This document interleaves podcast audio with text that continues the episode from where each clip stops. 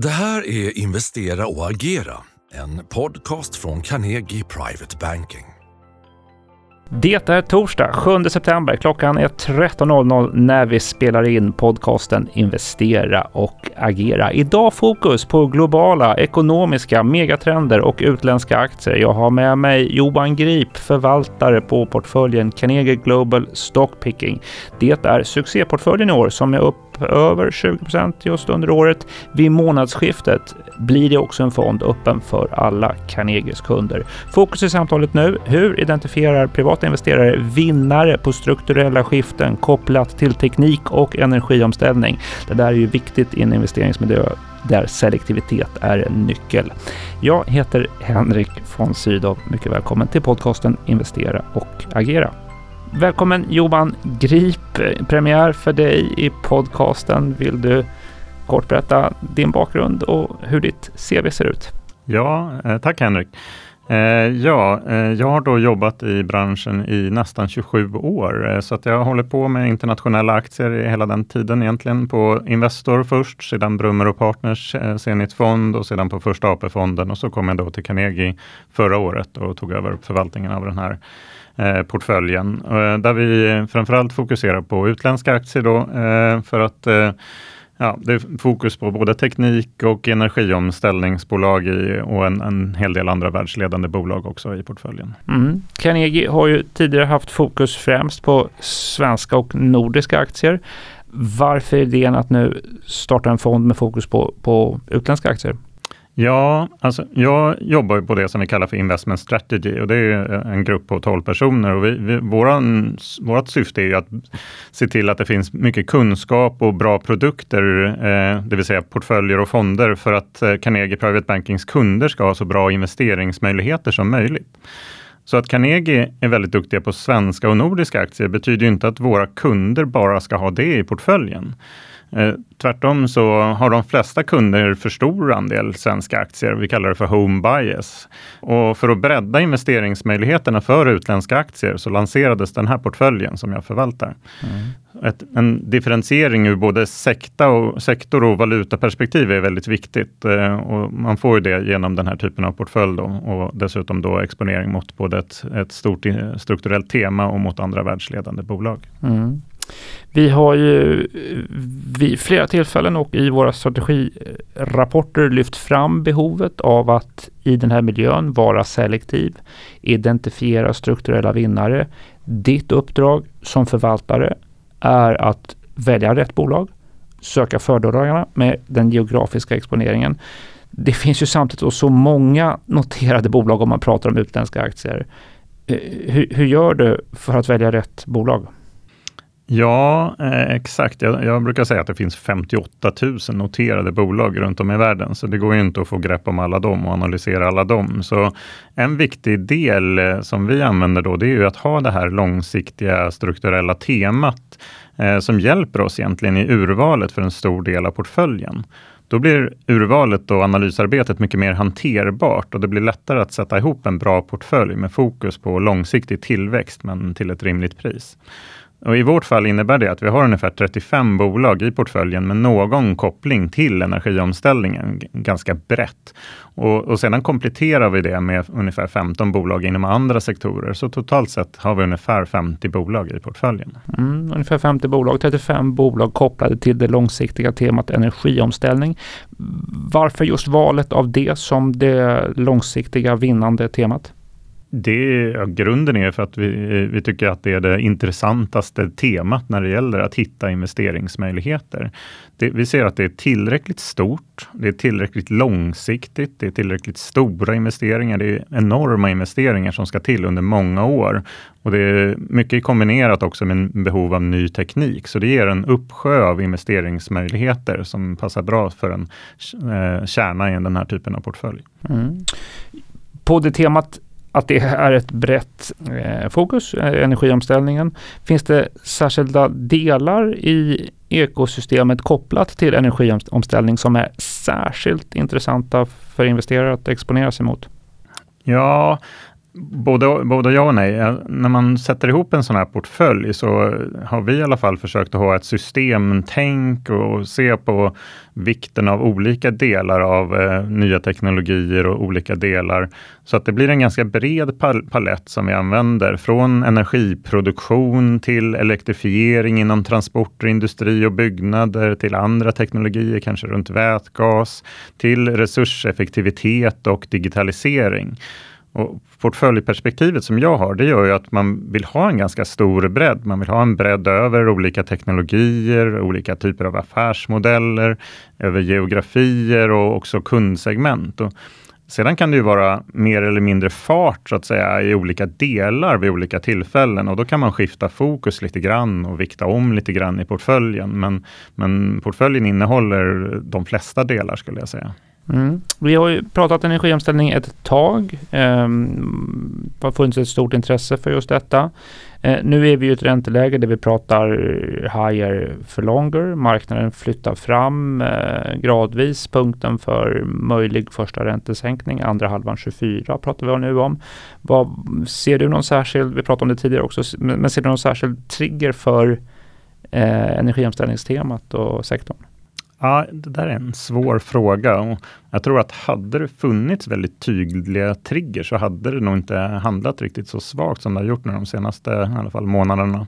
Men vi ser ju det här som en långsiktig trend, och har man varit med ett tag och tittat på det här och ser hur ny teknologi brukar implementeras, så sker ju inte allt över en natt, utan, och det blir lite, ibland pratar man om S-kurvor och liknande, men ibland går förväntningarna före verkligheten och så blir det perioder när det liksom modereras lite grann.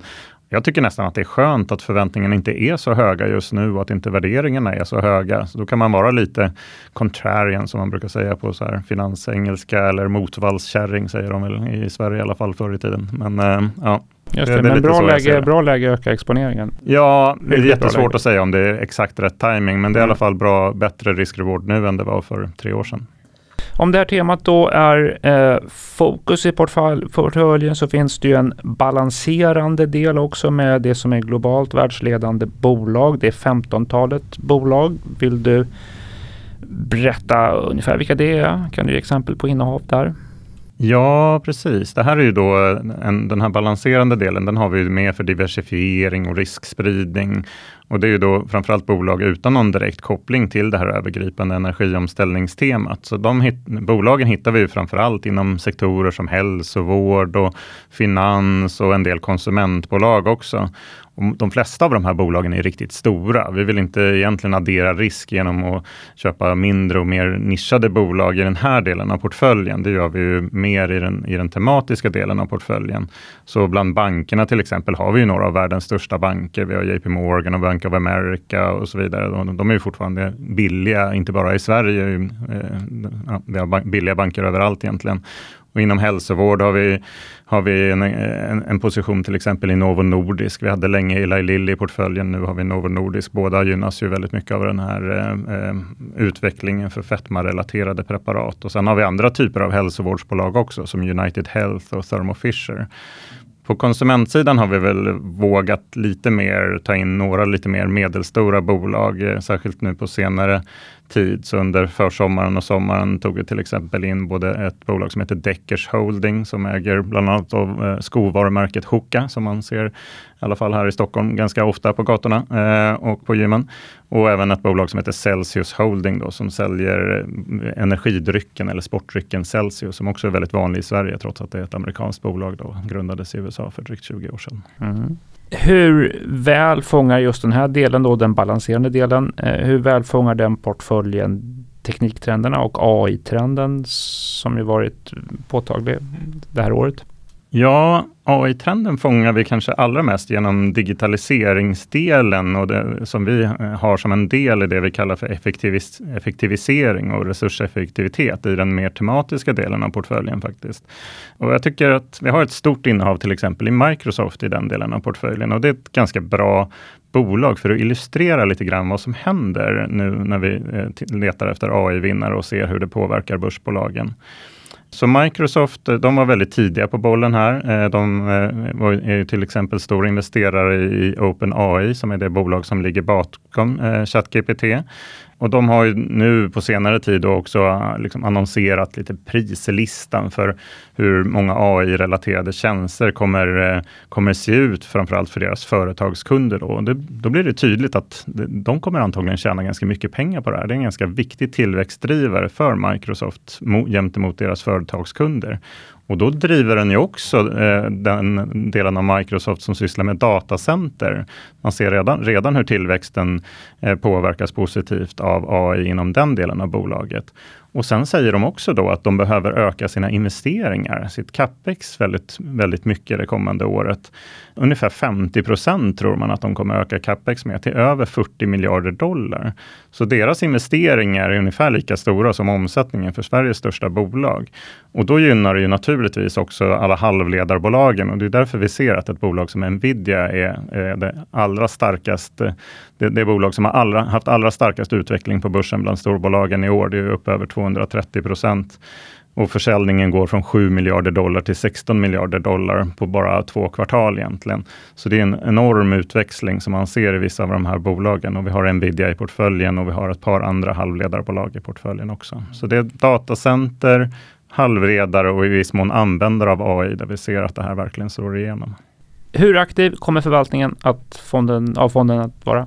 Ja, det viktigaste är ju urvalet som vi var inne på tidigare, att vi väljer relativt få aktier, då, ett 50-tal aktier. Men sen kommer vi också förändra portföljen ganska ofta. Hittills har det varit ungefär ett nytt innehav i månaden och jag tror att vi kommer fortsätta i ungefär den takten. Och sedan är det ju omviktningar baserat på kursrörelser, nyheter och så vidare flera gånger i månaden. Så det är väl ungefär så det ser ut. Mm. Och förklara också gärna då vad som är skillnaden mellan det som har varit en portfölj och det som då från månadsskiftet också blir en fond. Ja, precis. Det viktigaste är kanske att det är det som inte är en skillnad utan att det faktiskt är samma innehåll i både portföljen och fonden. Så det är i termer av bolag och i princip vikter också. Så att man kan ju se på lite grann på historiken för portföljen och förstå lite grann vad det här är för något. Men sedan kommer då fonden vara tillgänglig för alla. Det kommer inte finnas några höga insättningskrav som gör att den passar som gör att den inte passar alla. Sen kanske fonden är aningen flexiblare för förvaltaren, för mig alltså. Det finns lite fler möjligheter i fondformat, men de kommer vara väldigt lika. Sen finns det detaljer som kan avgöra i individuella fall. Så där får man ju prata med sin rådgivare och se vad som passar bäst i det enskilda fallet. Och om jag som investerare vill investera i fonden och därmed få dig som aktiv förvaltare, hur gör jag då? Ja, då pratar man helt enkelt med sin rådgivare och vi kör igång den här fondvarianten på portföljen då i slutet av september. Så det är bara att höra av sig. Med det så tackar vi Johan Grip, förvaltare för Carnegie Global Stock Picking, för samtalet. Vill gärna uppmärksamma alla som lyssnar att inte missa Carnegies nätverksträff med privata investerare och entreprenörer onsdag den 13 september från klockan 17.30 på Regeringsgatan 56 i Stockholm. Träffa andra investerare och andra entreprenörer och ta del av Carnegies kunskap. Missa heller inte våra digitala placeringsseminarier som finns bland annat i vår Private Banking-app och på carnegie.se i inloggat läge. Missa heller inte vår nästa podcast. Den släpper vi torsdag den 14 september. Välkommen att lyssna då vid intresse och tack för visat intresse idag. Är du intresserad av topprankad aktieanalys och unika investeringsmöjligheter? Gå då in på carnegie.se/privatebanking och lär dig mer om vad du får som private banking-kund hos oss.